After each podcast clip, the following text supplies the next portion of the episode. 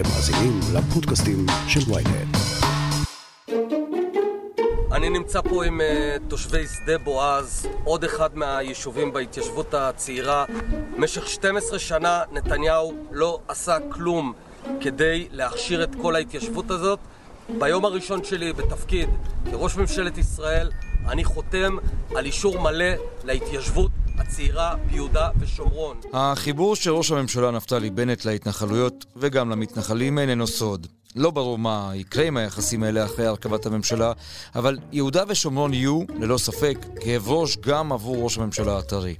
אלישע בן קימון, כתבנו בשטחים, עם רשימת האתגרים שמחכה לבנט בהתנחלויות. הכותרת, הפודקאסט היומי של ynet עם עטילה שומפלבי. אז אלישע, בוא נתחיל עם השאלה הבסיסית.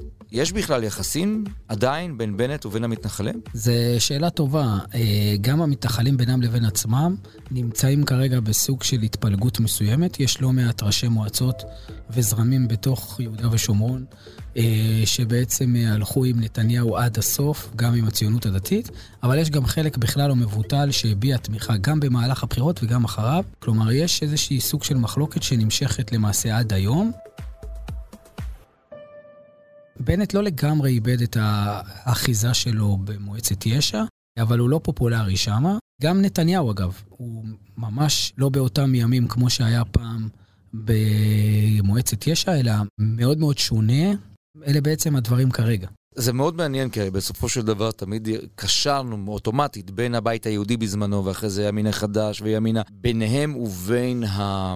ההארדקור של ההתנחלויות, הם ייצגו את הימין העמוק. אני אוהב את עם ישראל, אני אוהב את ארץ ישראל, את תורת ישראל, את צבא ההגנה לישראל, אני אוהב את החיילים שלנו. אם אתם מרגישים כמוני, יש לכם בית. הבית היהודי, בראשות נפתלי בנט. גם בנט וגם שקד וגם בוודאי אורי אריאל וסמוטריץ' וכל מי שהיו ביחד. פתאום קרו כמה וכמה מפצים בתוך הפוליטיקה הזו.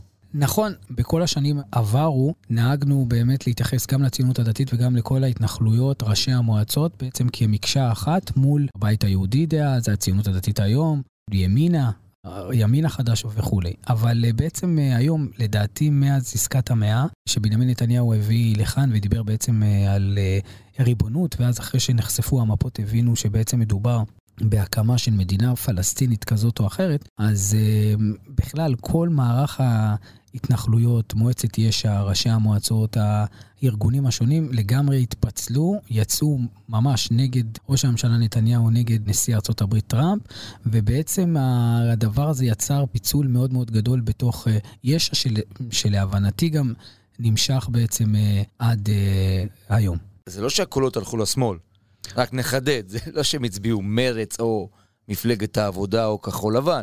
רוב האנשים שם עדיין מצביעים למפלגות האלה למרות הכעס. לגמרי, אבל היום היו לא מעט מפלגות לוויין, אם אנחנו נקרא לזה ככה, של הליכוד עצמו. גם אם אנחנו מדברים, uh, הבית היהודי, הימין החדש, ימין, הציונות הדתית, גם היה, uh, אל תשכח את עוצמה יהודית לפני החיבור שלה עם uh, סמוטריץ', כלומר, היה לאן להתפצל. ובתוך הסלט הימני הזה, הם כן התפצלו ללא מעט נקודות, שהחלק המרכזי שגרם לאותו פיצול זה היה בעצם עסקת המאה ואותה התנגדות. אה, ראש הממשלה נתניהו והנשיא טראמפ מסוכמים על אה, יציאה לתוכנית להקמת מדינה פלסטינית מיד לאחר הבחירות. במהלך מערכת הבחירות האחרונה זה בעצם הסלים, כי יושב ראש מועצת יש"ע, דוד אלחייני, אתה יודע, בא ובעצם עומד על במה ואומר, אני תומך בגדעון סער ואני כן מתנגד לנתניהו. וכולי, זה משהו של, שלא קרה בעבר. תמיד ראש מועצת יש"ע מאוד מחובר לזמבי, שמאוד מחובר לנתניהו. זה היה תמיד סוג של מקשה אחת, ועכשיו זה באמת התפצל. אז יש אתגרים, אוקיי? בטח לנוכח מה שקרה, מצד שני, המתנחלים ירצו קשר לראש הממשלה. אין דבר כזה שלא, כי הם צריכים, יש להם צרכים, גם בכסף וגם בתשתיות וגם בהשקעות. יש המון עבודה שם לעשות. אז בואו לשנייה נמפה את האתגרים האלה. נדמה לי אתה ספרת ארבעה או חמישה מרכזיים. אז קודם כל, צריך להגיד שנפתלי בנט בא מתוך מועצת יש"ע, הוא היה מנכ"ל מועצת יש"ע, הוא באמת מכיר את הנפשות הפועלות, הוא גם מכיר את המאחזים למיניהם, הוא מאוד פרוס ואחוז בשטח טוב, אי אפשר לעבוד עליו. אז אם אנחנו מדברים ככה ברמת הזמן, אז בעצם יש לנו את העניין אה, של ההתיישבות הצעירה. נפתלי בנט במהלך אה, קמפיין הבחירות האחרון בעצם אה, עמד בשדה בועה, זה אחד מאותם מאחזים שהיו אמורים להיות מוסדרים, ובעצם הוא אומר שמה שביומו הראשון כראש ממשלה, שהוא בעצם יבוא ויסדיר את אותם 40-70 מאחזים. בהקשר הזה אנחנו צריכים להתעכב על שתי נקודות. האחת, שהייתה הצעת ממשלה מונחת שהביא וגיבש אה, שר ההתיישבות האחרון, צחי הנגבי, יחד עם מיכאל ביטון, השר בתוך משרד הביטחון, שבסופו של דבר נתניהו וגנץ הצליחו לבלום אותה. כלומר, זה כבר היה מונח על הממשלה הקודמת, ולא קרה. והנקודה השנייה זה שזה מאוד בעייתי, כלומר, גם ההסדרה של אותם המאחזים שחלקם, או חלק מתוך אותם המאחזים, נמצאות על קרקעות פרטיות, שזה דבר שברמה משפטית כמעט ובלתי אפשרי להסדיר אותו. לכן, להבנתי, זה אירוע שיהיה מאוד מאוד קשה להביא להסדרתו, ובנט, אה, כמו נתניהו, אה, פשוט ימרח את זה בעצם אה, מפעם לפעם. יכול מאוד להיות שכן, הוא ייתן כאן איזה שהם תנאים הומניטריים אחרים, כי בסופו של דבר לאותם תושבי המאחזים אין מים באופן מסודר ואין גם חשמל באופן מסודר, אז יכול להיות שהוא יעשה איזשהו מהלך כזה, אבל אני לא רואה אותו מסדיר דבר כזה. מנגד, אני כן רואה מחאות שיכולות להידלק בעקבות הדבר הזה. כלומר, גם הציונות הדתית וגם הליכוד מאוד מחוברים לאותם תושבים, ובקלות אפשר בעצם להתפוצץ עם אותו מוקש אה, של ההתיישבות הצעירה. אתה יודע, מה, מה שמעניין בסיפור הזה, ש... בין אם זה יישובים שצריך להסדיר, ובין אם מדובר בהתנחלויות הגדולות המבוססות יותר, ששם הבעיה היא בנייה בכלל, יש המון מוקשים מול העולם, מול האמריקנים, אולי אפילו פנימה לתוך הממשלה. ובנט, כראש ממשלה, יצטרך עכשיו לבוא ולקבל החלטות דרמטיות, בכל הקשר. למשל הבנייה בהתנחלויות, אתה יודע, פעם זה היה סיפור שאיתו התניעו משא ומתן מדיני. מה עכשיו? תראה, זה, זה בעצם איזשהו עניין שבנט יצטרך להתמודד איתו, ולא יעשו לו בעניין הזה חיים קלים. כלומר, הוא כן יצטרך לתת איזשהו משהו. אם, אם עכשיו הזכרת את uh, עניין הבנייה, אז אנחנו מזכירים שבעצם לא התכנסה מטה, שזה הישיבת התכנון העליונה שבה מאשרים בעצם את יחידות הדיור, היא כבר לא התכנסה קרוב לחצי שנה. עכשיו, אנחנו צריכים ל... לחדד שכל כינוס שלה וכל אישור של בית ב... יהודה ושומרון עובר אה, החלטה של דרג מדיני וצפונה ממנו. כלומר, גם האמריקאים בנקודה מסוימת מעורבבים מאוד בישיבות המטה הללו, ואני מניח שבחודשים הקרובים, חודש, חודשיים אה, מהיום, הוועדה הזאת כן תצטרך להתכנס ובאמת לאשר מאות יחידות דיור שכבר נמצאים אה, בצינורות, ומעניין מאוד איזה מסר יקבל בנט מעבר לים, כלומר גם מביידן ומהצוותים שלו, ואיך הוא בעצם אה, יוכל לבוא וליישם את זה. הדבר השלישי זה בעצם האירוע שקורה באביתר. עכשיו, את האירוע במאחז הזה, חשוב לחלק אותו ולהבין עד כמה הוא בעצם חריג. תראה, אטילה, לא קרה דבר כזה בשנים האחרונות בוודאות, שיישוב קם מעכשיו להרגע תוך ימים בודדים, מתחת לאף של המינהל האזרחי והצבא. בכל המקומות האחרים שזה קרה, וזה קורה כל הזמן, מיד אחרי איזה יום-יומיים מעיפים אותם משם, האם זה גם אה, ברמה של אוהלים וכולי, מאבטחים אותם, והכל בעצם נעשה באיזושהי הסדרה. אז נכון, יש כאלה שיגידו שהיה את מצעד הדגלים בירושלים, ומיד לאחריו את שומר חומות, והדברים האלה קרו לכאורה מתחת לאף. אבל כאן יש אירוע שלדעתי, אני לא אגיד בנוי ומתוכנן, אבל הוא לחלוטין לא עבר מתחת לאף של מקבלי ההחלטות. יש כאן אירוע שהוא מאוד מאוד חריג. עכשיו, נעשה גם כאן שימוש בכלי משפטי שלא נעשה במקומות אחרים. כלומר, הם באו לכאן לא רק עם אוהלים, הם עלו כבר בימים הראשונים עם בתי אבן. שזה מצריך הליך של פינוי הרבה הרבה יותר ארוך. זה תכנון, זה פינוי. זה תכנון מאוד מאוד כן, מוסדר. בדיוק. מעבר לזה, מעבר לאותם המשפחות שהם כביכול גייסו והגיעו בעצם לאותה גבעה, הם גם עשו עבודה מול המינהל האזרחי, כלומר, הם השקיעו המון כסף, מועצת שומרון, והשיגו מפות מ-67, שבהם רואים שלא היו עיבודים על אותו שטח. כלומר, שזה אומר שזה לא בעצם קרקע פרטית וכולי. רצו לא לוודא, בדיוק, כן, רצו לוודא. ש- כלומר, הם פועלים גם בשעות אלה, גם בדקות אלה, בשני המישורים הללו, גם מיישבים את השטח בעוד ועוד משפחות, וגם פועלים מול גורמי המקצוע כדי, כדי להוכיח, הנה, אנחנו על, על אה, אדמות מדינה. עכשיו, יכול להיות שבנט לא יתעסק בסוגיה הזאת באופן הצהרתי, כלומר, הוא לא, לא תהיה איזה דקלרציה של, ה, של האירוע הזה, אלא הוא באמת ייתן אה, לאירוע הזה להישאר ברמת החוקי, לא חוקי, מינהל אזרחי, פיקוד מרכז, בני גנץ.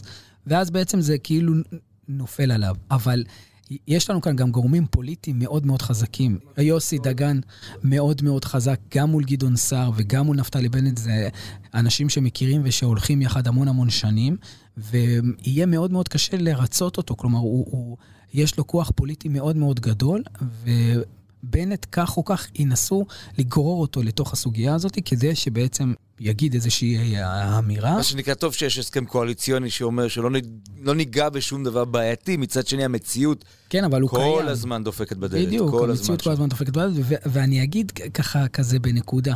זה סוג של מוקש שבנו אותו באופן מאוד מתוחכם, step by step, יום אחרי יום, אה, ולא לא פינו את האירוע הזה. עכשיו, אני, אני לא יודע מי עשה את זה ואיך עשה את זה וזה, אבל זה אירוע שלא קרה בהתיישבות.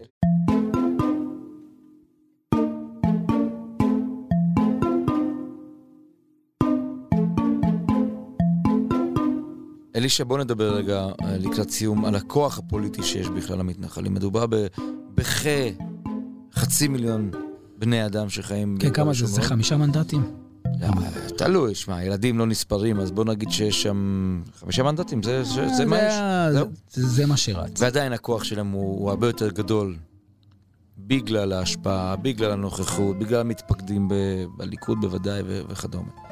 המתנחלים בממשלה כזו, שהיא לא ימנית פר אקסלנס, היא לא, לא הומוגנית, הם מודאגים, הם מדב, מחפשים דרכים להתחבר ל- לכוח החדש, מה הם עושים בימים אלה? תראה, חשוב להזכיר שהם מאוד מחוברים אה, לראש הממשלה וגם לאנשים של הצוות שלו. תשמע, זה באמת בן אדם שהיה במאחזים הכי, אתה יודע, במקומות לכאורה בעומק השטח. מכיר את האנשים, מכיר את מועצת יש"ע, עבד איתם, אה, מכיר את איך הדברים האלה עובדים מאחורי הקלעים, זה בשר מבשרם בהיבט הזה. אז לא יהיה להם קשה להתחבר, אתה אומר. ממש לא, הם כבר מחוברים, ואני יכול להגיד לך שיש כבר שיחות וכבר רצון להיפגש וכבר רצון להתניע תהליכים. מעבר לזה, גם, גם עם גדעון סער, הוא- שהוא מאוד מחובר להתיישבות. הוא איש ימין. הוא איש ימין לחלוטין, זאב, זאב אלקין. אנחנו מדברים על אנשי ימין, זה אנשים שצעדו בצעדות ימין וכולי. מ- אבל גם מצד הש- שני אתה מאותת לנו שהם לא יעשו לו חיים קלים. בכלל לא, למה? כי אה, אני חוזר למה שדיברנו באמת בהתחלה, שיצא לבנט מצב שהמתנחלים בעצמם מפולגים, ולכן יש איזשהו חלק מסוים שזורם יותר עם נתניהו, יותר מזוהה, גם עם הציונות הדתית בצלאל סמוטריץ' וגם עם נתניהו. כלומר, הפלג הזה, שבעצם התנגד להישענות על רע"מ ול, ולכל החבירה הזאת, הוא פלג שיכול מאוד לעשות בעיות. עכשיו, אני אתן לך סתם דוגמה אחת קטנה. המאבק על שטח C למשל, זה מאבק שבכל התקופה של נתניהו, כל הרכבי הקואליציה שהוא בעצם עשה, לא נגע בזה בכלל. זה, לא, זה בכלל אה, לא היה קיים, אוקיי? ורק בתקופה האחרונה, בתוך, בתוך ה... המשרד של אה, צחי הנגבי הקצו 20 מיליון שקלים שעברו בכלל לכל המועצות, על מנת לטפל במאבק על, על שטח C. אנחנו לא באמת יודעים מה, מה היה עם הכסף הזה ולאן הוא באמת הגיע, אבל בהסכמים הקואליציוניים עכשיו של הממשלה החדשה, מעגנים בחוק כ-50 תקנים של פקחים שבאמת השתלטו על התא השטח הזה. למה זה מאוד כביכול משמעותי? בגלל שבשבוע הבא, ראינו כבר אתמול, יצא איזשהו פלייר על אה, מגה אירוע דגלים שהולך להתקיים בכל אה, יו"ש מדרום הר חברון ועד, אהה. ועד לצפון השומרון. עכשיו, למה? בגלל המאבק על, על שטח C. אז אני שואל אותך, איפה הם היו בכל 12 השנים האלה, עכשיו שנתניהו, שהוא לא נגע בכלל בשטח C, ועכשיו שכן מעגנים את זה בתוך ההסכמים, אז פתאום הם כן יוצאים עכשיו לשטח. אז, אז יש כאן מאבק על שטח C, וזה מאוד מאוד חשוב, גם ברמה אסטרטגית מדינית, אוקיי? אבל דווקא עכשיו, שזה כן מעוגן בתוך ההסכמים הקואליציוניים, אתם פתאום כן, כן יוצאים לשטח, אז אנחנו כן רואים שיש כאן חוט או איזה מישהו שבעצם אה, גורם לכל האירוע הזה לקרות. אני אומר לך, אטילה, שבימים האחרונים יש איזה משפט כזה שמסתובב בחוגי הימין, שבעצם אומר שאם הממשלה הזאת תיפול, זה יקרה רק מצד ימין שלה. בקיצור, יש להניח שיהודה ושומרון, עם כל הניסיון הזה לברוח מהסוגיה של השטחים, של הפלסטינים, אי אפשר. אנחנו מן הסתם ניתקל מאוד מאוד מהר אה, באתגרים שישנם שם. אלישע בן קימון, תודה רבה על הסקירה הנרחבת הזו, וגם על האתגרים הדי מטרידים שצפויים לנו. תודה.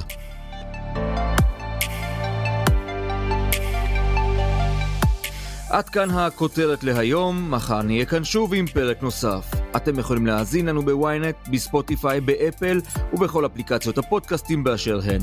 אם יש לכם הערות, בקשות או רעיונות, אתם מוזמנים ליצור קשר באמצעות האימייל podcaststroudelwynet.co.il ולפנות אליי ישירות דרך הטוויטר או דרך הפייסבוק. נשתמע מחר.